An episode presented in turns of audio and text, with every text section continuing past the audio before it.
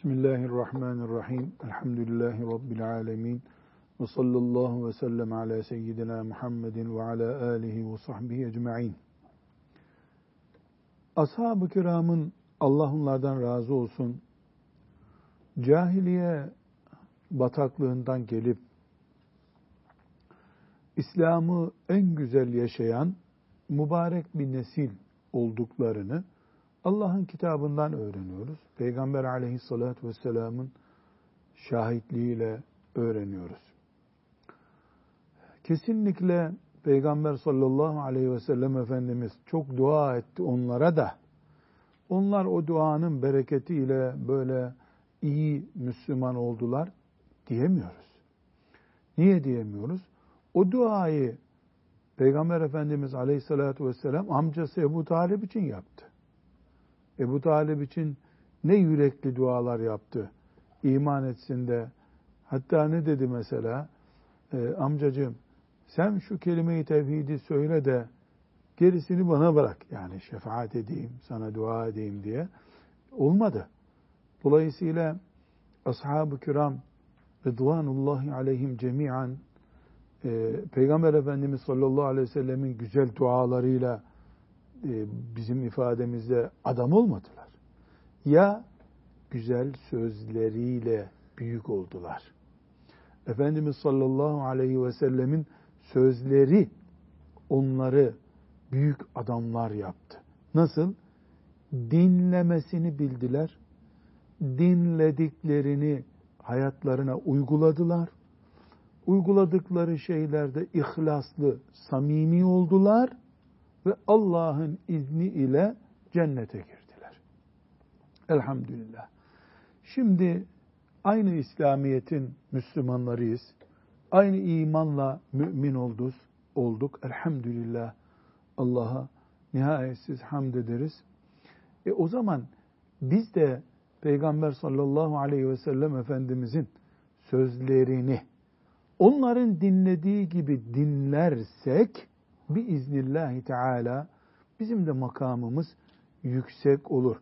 Hadis Ebu Bekir'i, Ömer'i, Osman ve Ali'yi, Enes'i, Ammar'ı, Yasir'i radıyallahu anhum o Müslümanların iyileri haline getirdi. Hadisler, Allah'ın ayetleri. Çünkü hadisler de zaten ayetlerin açıklanması, pratiğinin gösterilmesi şeklindedir.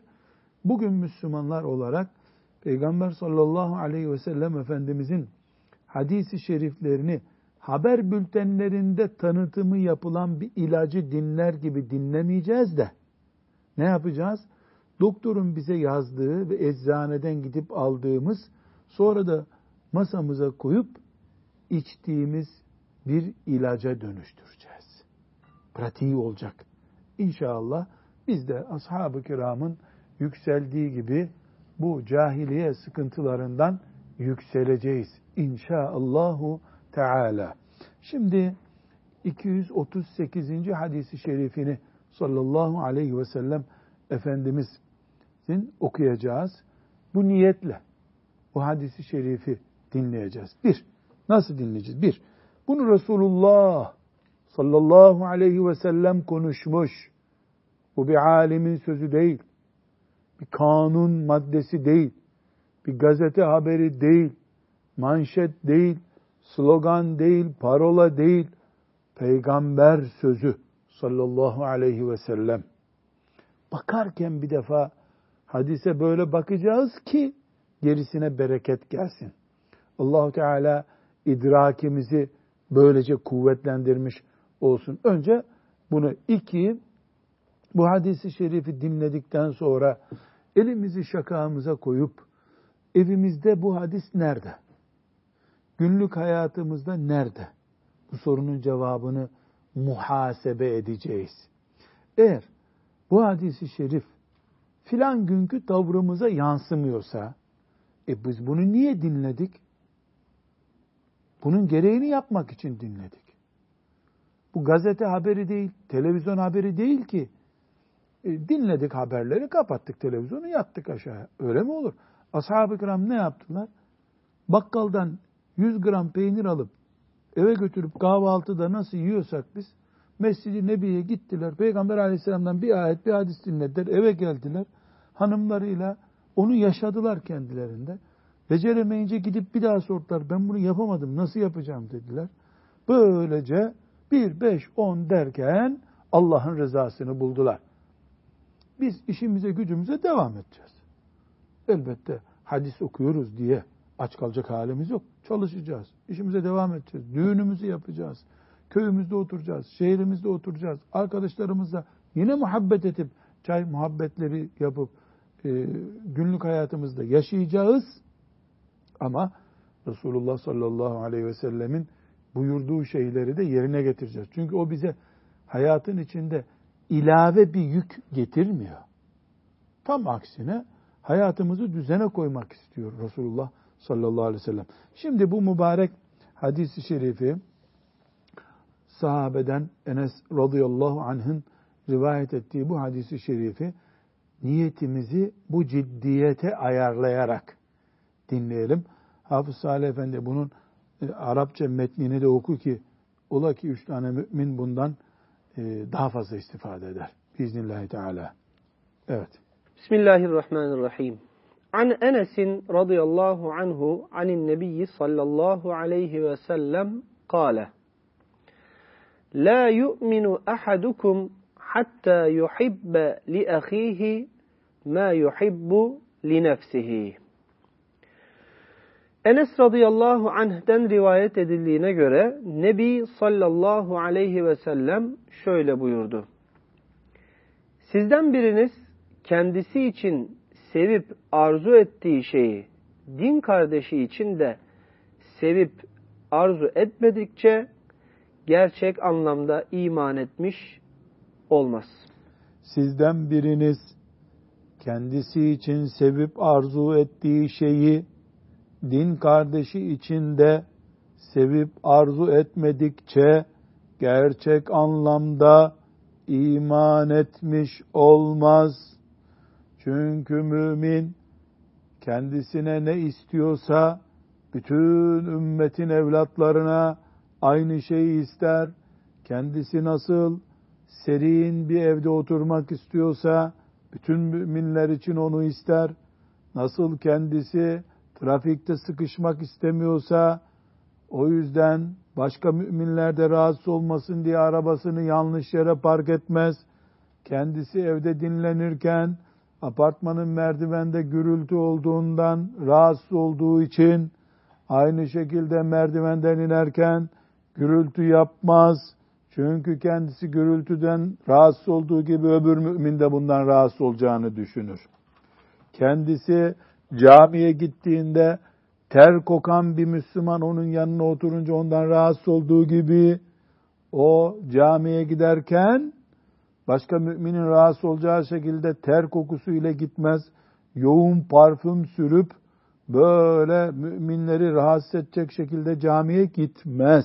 Çünkü mümin gerçek mümin olmak isteyen insandır. Bir müminin laflığı var, laf mümini. Bir de gerçek mümin var. Gerçek mümin kimdir diyor sallallahu aleyhi ve sellem Efendimiz.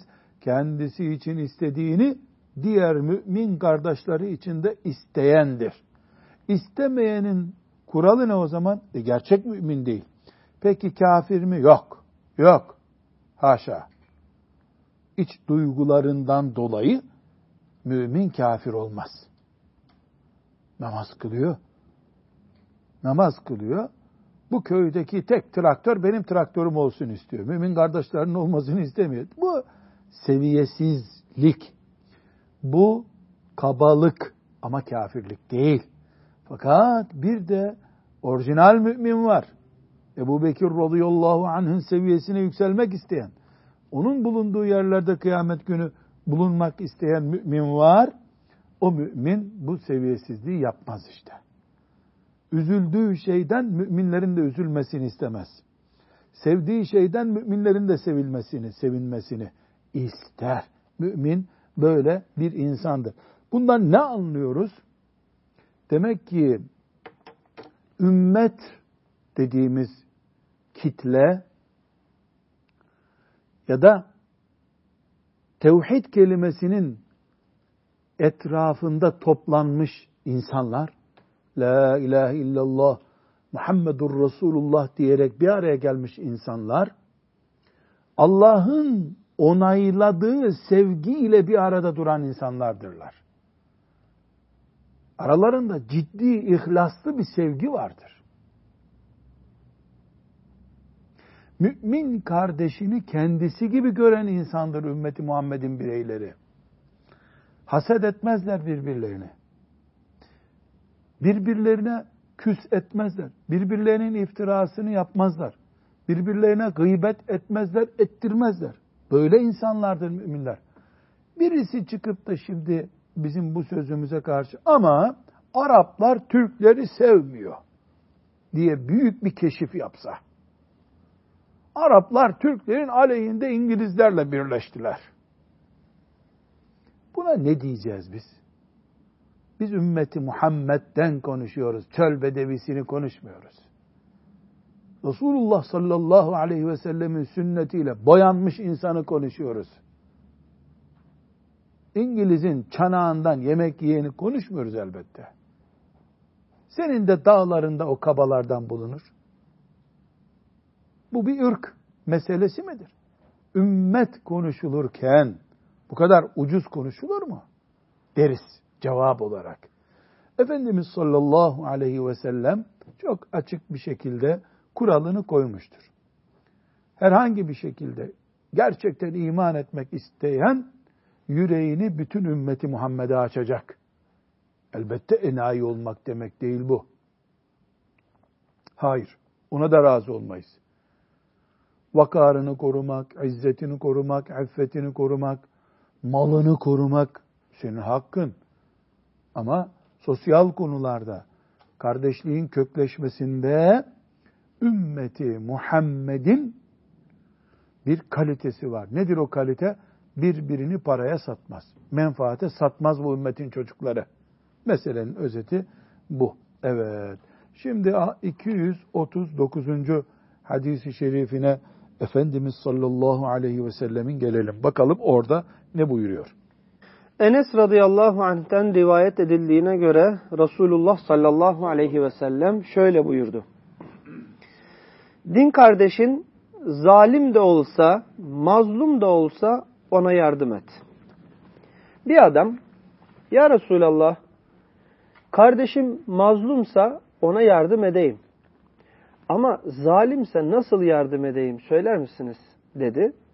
Peygamber Efendimiz sallallahu aleyhi ve sellem onu zulmünden alıkoyar, onun zulmüne engel olursun. Şüphesiz ki bu ona yardım etmektir. Peki zalim ne demek? Zulmeden demek. Mesela vuruyor, dövüyor, eşini dövüyor, çocuğunu dövüyor, komşusunu vuruyor, çalıyor, arabasıyla köşeye sıkıştırıyor, neyse artık eziyet ediyor. Zalim o demek. Peki mazlum ne demek?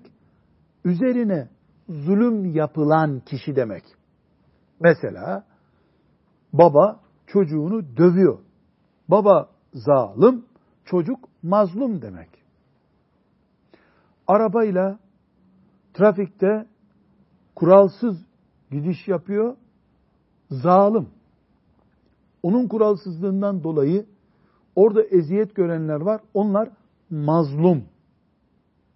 Peygamberimiz sallallahu aleyhi ve sellem bu mübarek hadisinde emir buyurmuş.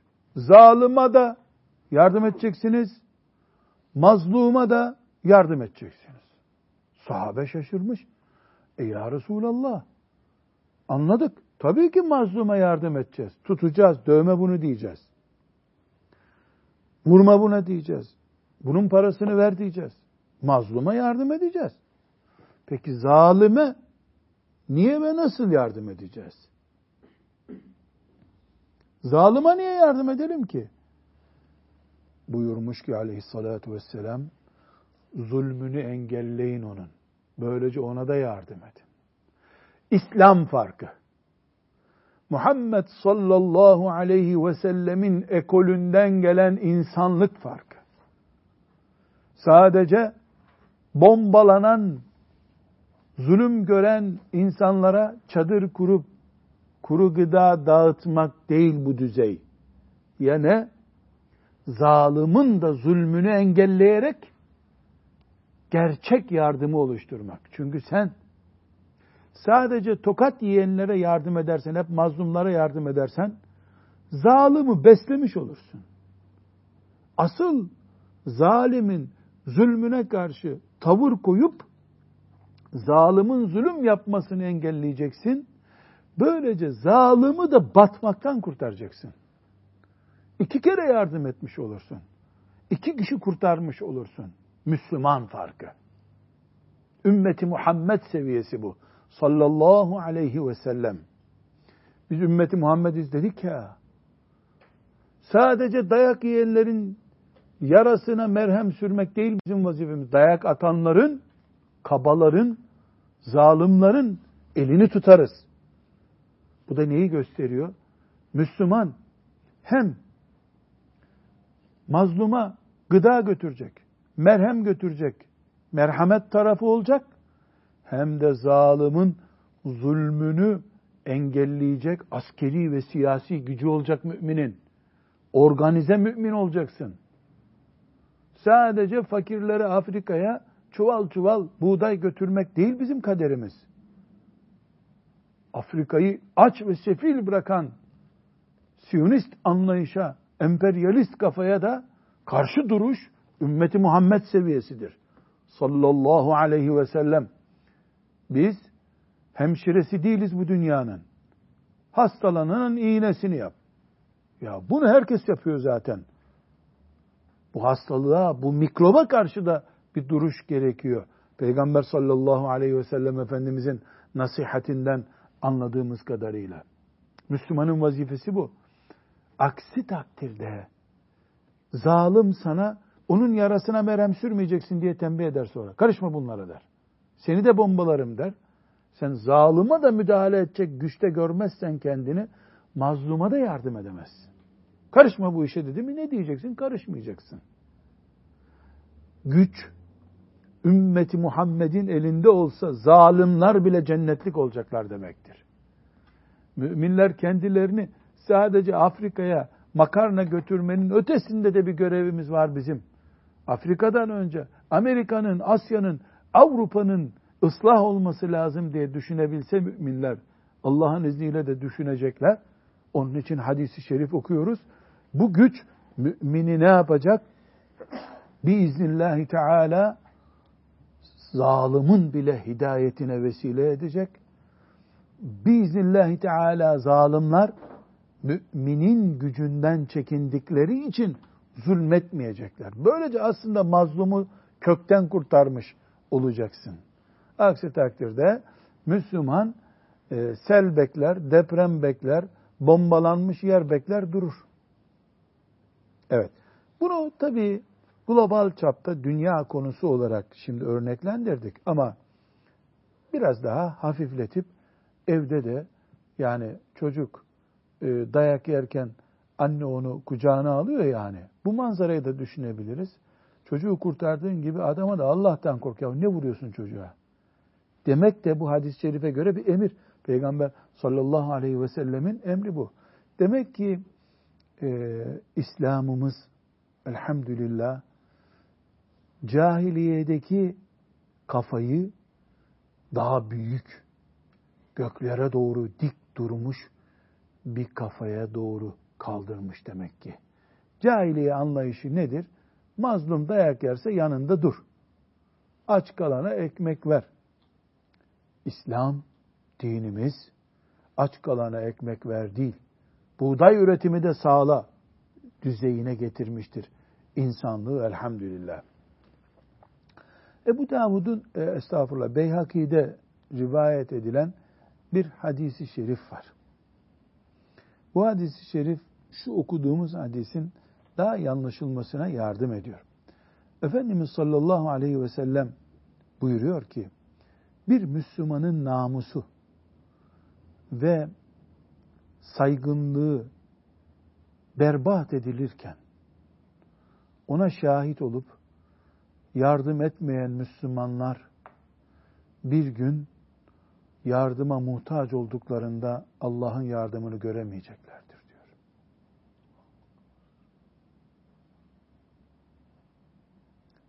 Müminin birey olarak, yani bir mümin bir yerde perişan ediliyor. Televizyonda yıpratılıyor, basında yıpratılıyor veya köy meydanında linç ediliyor. Öbür mümin onu görüyor ve görmezden geliyor. Menfaatine dokunur diye. İlla hazalehullahu fi mevtinin yuhibbu fihi nusratehu diyor Efendimiz sallallahu aleyhi ve sellem. Onun da Allah'ın yardımını sevdiği, istediği gün Allah onu rezil edecektir. Yardım etmeyecektir ona. Bundan anlıyoruz ki bizim Müslümana destek olmamız ekstradan lüks bir iş değil. İmanımızla direkt bağlantılı bir iş bu. Maşallah ne güzel yardım etti. Böyle değil. Elhamdülillah Allah muvaffak etti de imanım gereği yardım ettim diyeceğimiz bir iş. Evet, 240. hadisi şerifimizi şimdi okuyalım. Resulullah sallallahu aleyhi ve sellem Efendimiz, Müslümanlık öyle oturup Müslümanım ben demekle değil, bazı haklar getiriyor, bazı görevler getiriyor. Bunlar nelerdir? Buna örnek verdiği hadis-i şeriflerden birisini dinliyoruz. Ebu Hureyre radıyallahu anh'ten rivayet edildiğine göre Resulullah sallallahu aleyhi ve sellem şöyle buyurdu. Müslümanın Müslüman üzerindeki hakkı 5'tir. Selamı almak, hastayı ziyaret etmek, cenazeye iştirak etmek, davete icabet etmek, aksırana yerhamukallah demek. Evet. Müslim'in bir başka rivayeti de şöyledir. Müslümanın Müslüman üzerindeki hakkı 6'dır. Karşılaştığın zaman selam ver, seni davet ederse git, senden nasihat isterse nasihat et, aksırınca Allah'a hamd ederse yerhamukallah de, hastalandığında onu ziyaret et, öldüğü zaman cenazesine katıl. Evet, Müslümanlık nedir sorusunu Resulullah sallallahu aleyhi ve sellem'den daha iyi hiç kimse cevaplandıramaz. O da bize Müslümanlık nedir onu öğretiyor. Burada 5'tir diyor, 6'dır diyor bu haklar. Müslümanın Müslümandaki hakları ne 5 tanedir ne 6 tanedir. Şu anda acilen 5 tanesini hemen devreye sokmanız lazım demektir bu. Acil ve herkes için her an gerekli 5 tane, 6 tane hak var, 8 tane var. Ama hele bunlar ayaküstü halledilmesi gereken ilk 5 hak mesela. İlk 5 hak. Hemen ayakta halledilmesi gerekiyor bunlar. Aksi takdirde Müslümanlar daha büyük işlerin altından kalkamazlar. Mesela ne buyuruyor? Selam bu haklardan biridir diyor. Müslüman, Esselamu Aleyküm kardeş diyen birisine ve Aleykümüsselam ve Rahmetullah demiyorsa eğer, bu Müslüman yani daha büyük filan yerdeki dayak yiyen Müslümanları, bombalanan Müslümanları bir kardeşlik hakkı olarak nasıl gidip kurtaracak? Ve Aleykümselam demeyi beceremiyor. Cenazesine katılamıyor da ülkesini imar etmeye o müminin nasıl gidecek?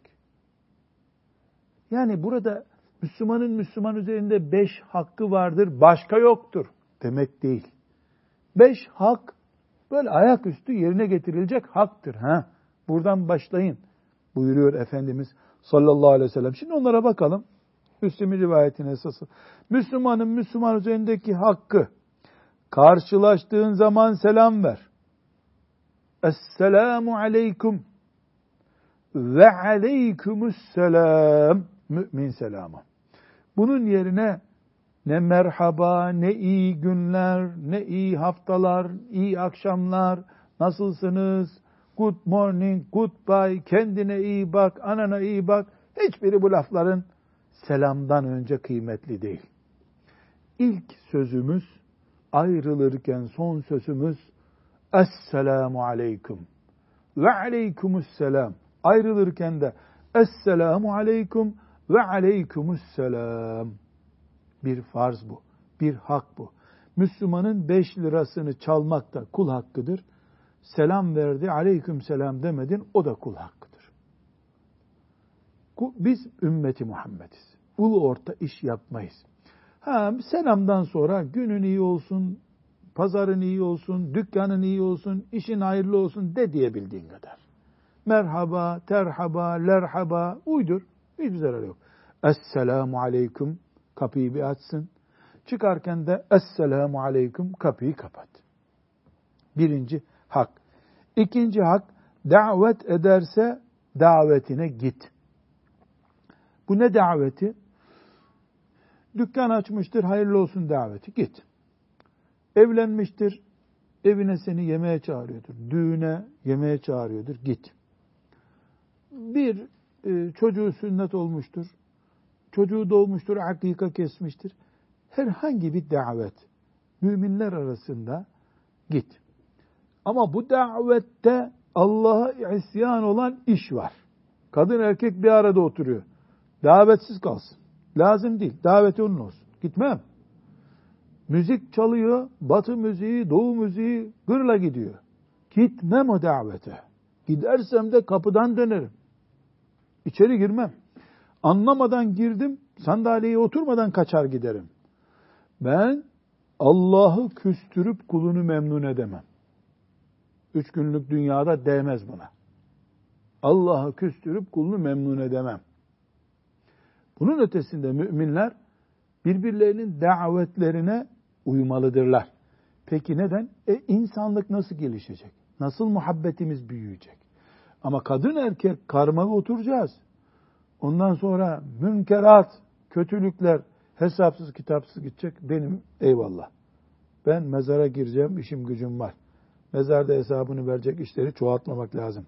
Senden nasihat isterse nasihat et. Nasihat etmek ne demek? Yani sana soruyor, filanca yerde dükkan açsam, ticaretim iyi gider mi? Sen de anlıyorsun bu işten, iyi gider. Tavsiye ederim de. Ben ondan anlamıyorum de. Bu senin görevin. Sana diyor ki filanca kızı gelin alayım mı? Bilmiyorsun sen, ben onu bilmiyorum de. He iyidir diye kafadan atma. Bir gün bir hoca efendi Mısır'da okumuş. Mısırlı taksi şoförleri çok lakayttırlar. Bilmediği adresi bile sana tarif eder. Mesela ona soruyorsun Kahire'de filan cami nerede, onu bilmiyor. Böyle git, biraz sağa dön, biraz sola dön, sonra dümdüz git, karşına çıkar. Atıyor başından. Ben o adresi bilmiyorum demiyor. Böyle nasihat edilmez mümine. Ben filanca hoca efendinin derslerini okuyayım mı? Ben anlamam yavrum ondan. Anlayan birine sor. De. Yahut da de ki o senin için iyi bir hoca değil. Çok sert adam, sen dayanamazsın de. Misal yani. Ne biliyorsan. Ve aksırınca aksırmak ne demek?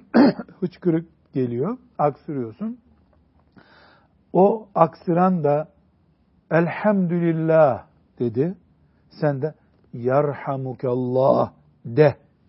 Buyuruyor sallallahu aleyhi ve sellem. Mümin nezaketi. Haksırmak, ciğerlerinde bir sorun olduğunu gösteriyor. O da elhamdülillah diyor, hasta olmadım diye. Sen de Allah sana merhamet etsin de. Mümin nezaketi. Hastalandığında ziyaret et. Mümini. Hastalandı, ziyaret ediyorsun. Hasta ziyareti nasıl yapılır? Tabii inşallah hastalıkla ilgili bölümde geçecek o. Gelişi güzel, öyle hasta ziyareti, çekirge sürüsü istilası gibi olmayacak. Öldüğü zaman da cenazesinin ardından git. Yani müminin cenazesine git. Buradaki müminin cenazesine gitmeye not düşeceğiz. İki şey için müminin cenazesine git diyor sallallahu aleyhi ve sellem Efendimiz. Bir, ona rahmet olsun. Dualar et ona. Zor yere gidiyor çünkü. İki, gideceğin yeri unutma. Huşu' ile cenazeye git. Toprağına atıp üstü kapanıncaya kadar orada dur. Hem ona acı hem kendine acı orada. Gelmedi cenazemize derler diye gideceksen gitme, kalsın. Hiçbir kıymeti yok. Çünkü cenaze namazı kılmak, cenazenin gömülmesiyle ilgilenmek ibadettir dinimizde. İbadet, riya için, desinler için yapıldığında baş belasıdır. İbadet, namazı oy toplamak için siyasetçi kılsa sevap kazanır mı ondan? İşçi fazla maaş versin, bu patron namaz kılıyor diye namaz kılsa ondan sevap kazanır mı işçi? Bilakis en büyük tehlikelerden birisi olan riyaya bulaşmış olur. Allah muhafaza buyursun. Evet, Müslümanın Müslüman üzerinde böyle bir hakkı var. Bu hakları Allah koydu. Peygamberi anlattı. Biz uygulayacağız. İnşaallahu Teala Rabbimizin lütfuyla. 241. hadis-i şerif uzunca, onu da dinleyelim. Bu hadis-i şerifte bakalım neler buyuruyor sallallahu aleyhi ve sellem Efendimiz.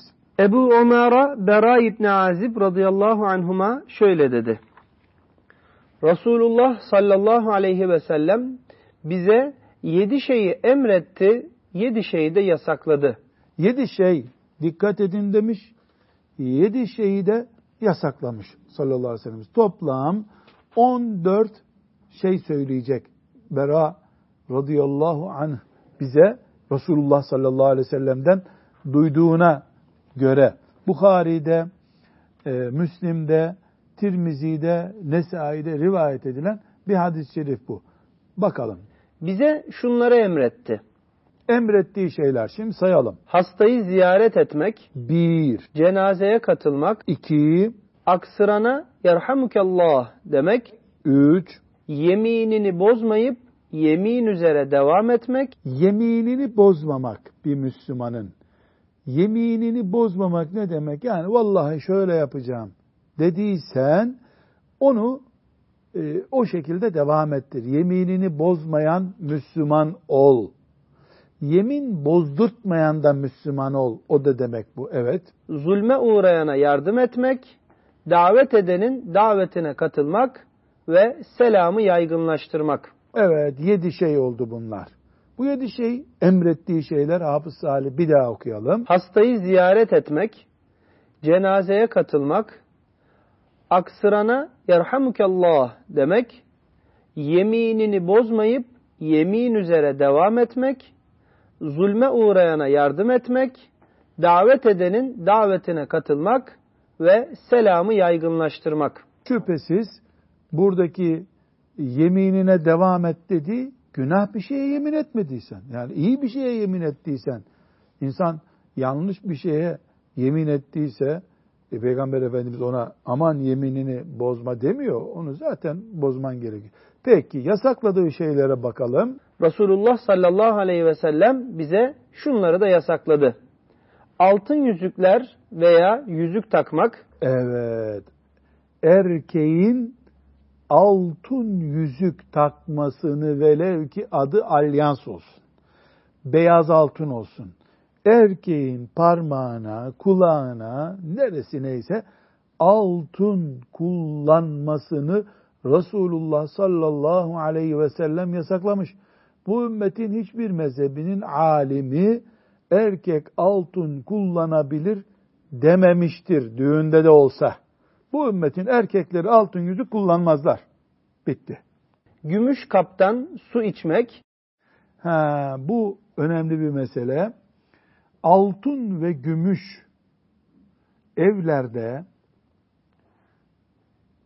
yeme ve içme kabı olarak kullanılamaz. Mesela altın, gümüşten kaşık yapılmaz. Varsa kullanılmaz. Bunu Resulullah sallallahu aleyhi ve sellem yasakladı. onun yasak ettiği bizim hayatımızdan bitmiş gitmiş demektir. İpek minder kullanmak? Evet. İpek minder, hele hele erkek için ipek yasak. Minder olarak kullanmak da yasak. Gömlek olarak, mendil olarak kullanmak yasak erkek için. İpekten yapılmış elbise giymek. Bu da erkeğe mahsus. İnce ipek giymek. Evet. Kalın ipek giymek. Halis ipek kumaştan elbise giymek. Evet. Müslim'in bir rivayetinde de yitiği ilan etmek ilk 7 şey arasında sayılmıştır. Şimdi bu hadisi şerifte Efendimiz sallallahu aleyhi ve sellem bize ümmeti olarak tavsiye buyurduğu şey, ümmet olarak bizim itaat ettiğimizde Allah'ın rızasını kazanacağımız bir özellik olduğuna göre biz ne bu hadis-i şerifte ne bundan önceki hadis-i şeriflerde şunu yapmayın, şundan uzak durun dediği ne varsa biz Allah böyle dedi diye, Allah böyle bize anlatıyor peygamberinin lisanından diye kabul edeceğiz. İnşallah da bu bizim kazancımız olacak Allah'ın lütfu, keremi ile. Ve sallallahu ve sellem ala seyyidina Muhammed ve ala alihi ve sahbihi ecma'in velhamdülillahi rabbil alemin.